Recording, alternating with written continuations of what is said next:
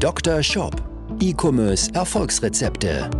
Dr. Sebastian Decker ist das Gesicht von Evolve Digital und Trainer der Google Zukunftswerkstatt.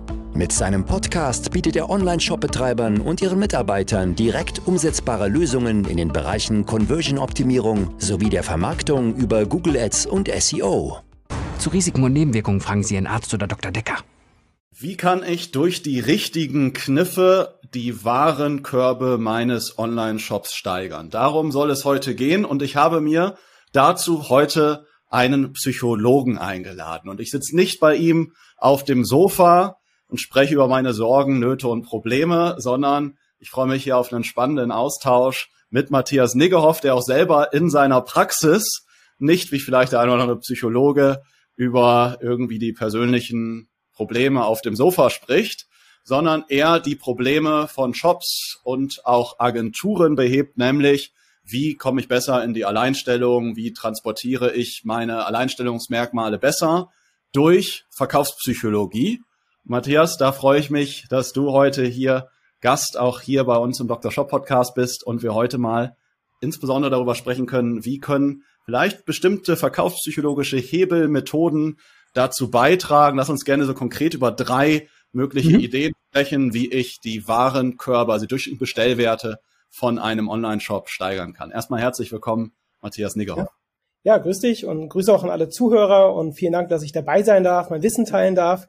Und ja, super Vorstellung, genauso ist es. Ne? Ich lege keine Menschen auf die Couch, äh, die dann irgendwie Probleme haben, sondern ja, Shops, Webseiten, E-Mails, Ads, alles, was irgendwie psychologisch auf Menschen wirkt. Es wird gern vergessen, auch in Shops, dass halt Menschen dort unterwegs sind und dort kaufen. Das Technische ist ja auch wichtig, das ist die eine Seite, aber das andere ist halt auch die richtigen Leute abzuholen. Mit den richtigen meine ich natürlich dann, sind wir schon beim Thema Warenkorbwert, die den Warenkorb auch richtig voll machen und nicht so eine Kleinigkeit nehmen oder dann auch noch einen Abbruch erzeugen im Warenkorb, ne, sondern halt wirklich ordentlich was mitnehmen. Genau. Und ja. da habe ich auch ein paar Tipps mitgebracht.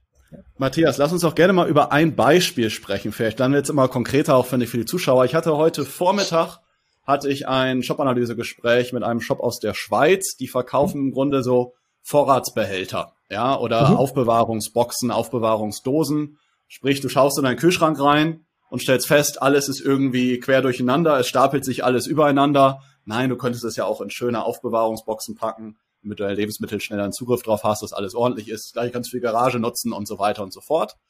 Ähm, das ist im Grunde das Produkt.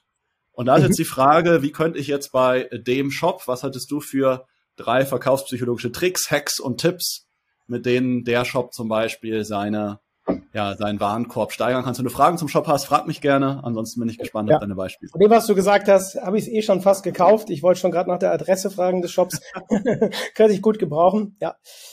Also da gibt es ganz, ganz viele Möglichkeiten. Ich habe so ein paar mal vorbereitet oder ein paar darüber sprechen können. Das ist einmal natürlich, ist es halt so, dass Preisinformationen psychologisch im Schmerzzentrum verarbeitet werden. Ne? Gibt es ganz viele Studien zu mit bildgebenden Verfahren. Das heißt, wenn ein Preis zu hoch ist, sagen wir mal für diese Box, ist ja immer sehr subjektiv, was für einen zu hoch ist. Wenn es zu hoch ist, wird das Preisschmerzzentrum aktiviert. Das heißt, Leute brechen auf der Produktseite den Kauf ab, kaufen dann nicht, obwohl sie vielleicht durchaus Bock hätten und das auch brauchen können, das Produkt. Von daher, das Wichtigste, das A und O, ist, den Preisschmerz zu reduzieren.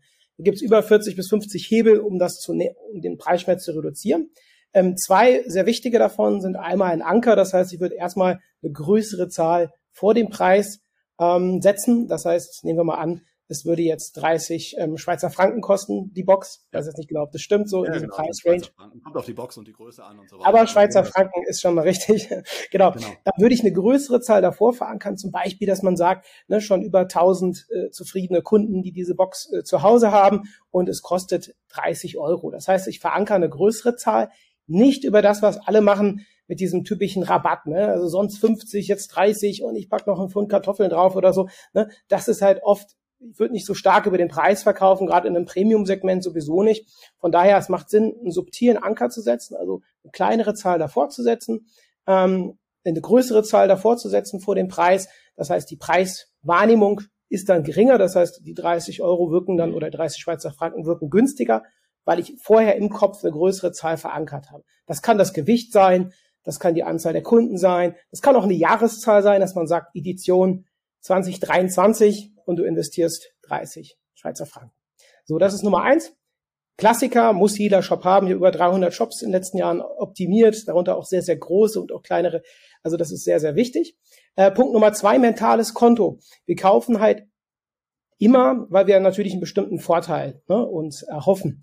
Und ähm, es ist super wichtig, dass der Kunde nicht das Gefühl hat auf einer Produktseite, dass er eine Ausgabe hat, dass er sagt, oh Gott, ich gebe jetzt hier 30 Schweizer Franken aus, sondern er muss es immer über sogenanntes mentales Konto im Kopf verbuchen als Investition. Zum Beispiel in mehr Ordnung in deiner Küche ne? oder mehr, du fühlst dich wohler in deiner Küche, weil die Sachen dann gut verstaut sind. Und das macht auch Sinn, als Satz dieses mentale Konto auf die Produktseite zu platzieren. Also in dem Fall zum Beispiel zu sagen, ne, für mehr Wohlbef Wohlbefinden zu Hause, ne? Oder ne, für mehr, genau, mehr Struktur in deinem Alltag oder mehr Ordnung. Das heißt, ich nenne dann schon dieses mentales, mentale Konto, um die Wahrscheinlichkeit zu steigern, dass Leute das in den Warenkorb legen.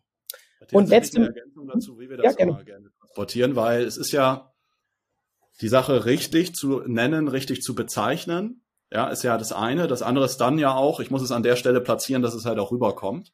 Ja. Eine Möglichkeit, ne? gerne auch Ergänzung von deiner Seite aus. Ich habe da drei Möglichkeiten, wie ich das zum Beispiel platzieren würde.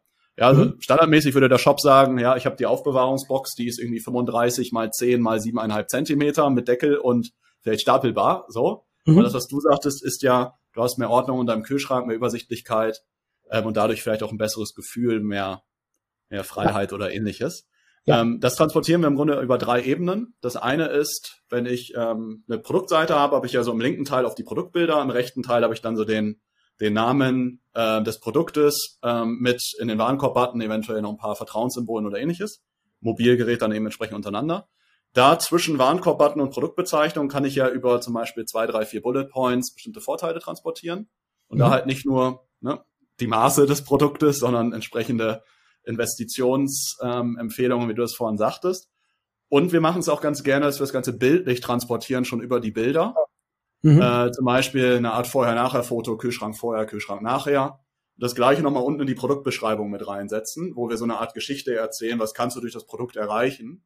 Eine Geschichte wäre ja, ne, du schaffst mehr Ordnung in deinem Kühlschrank und kannst auch da mhm. wieder ein Vorher-Nachher-Bild ähm, beschreiben und dann aber in kurzem Text sagen, warum das Ganze wichtig ist und was das für dich auch vielleicht an Lebensfreude oder mehr Lebensqualität oder ähnliches dann bedeutet. Ja. Und so würden wir es dann transportieren. Ja. Ergänzt du dazu, da siehst du es genau ähnlich? Nee, also ich kann es nur so unterschreiben, ne, über verschiedene Ebenen. Ähm, Wenn es jetzt rein um den Preisschmerz geht, den zu senken, haben wir die besten Ergebnisse erzielt, wenn es halt ein Satz zumindest in der Nähe des Preises auch ist. Ja. Aber ansonsten, also erstmal überhaupt klar zu machen, das haben die wenigsten Shops drauf, dieses Produkt hinter dem Produkt zu verkaufen. Ne? Niemand will einen Schal, damit der Hals gewärmt ist sondern worum ja. geht's wirklich? Ne? Es geht auch um Attraktivität, dass der Schauer schön aussieht und so weiter. Genau wie hier, ne? es geht um Ordnung, es geht um eine Wohlfühloase zu Hause, weil da nicht so viel rumfliegt. Und das zu transportieren, neben den Features, die ja auch wichtig sind, über Bullet Points, über die Bildsprache, ne? auch, auch bildpsychologisch die Bilder gut aufzu, ähm, genau, aufzu, ne? also auch darzustellen. Ne? Also auch Bilder können da massiv die Conversion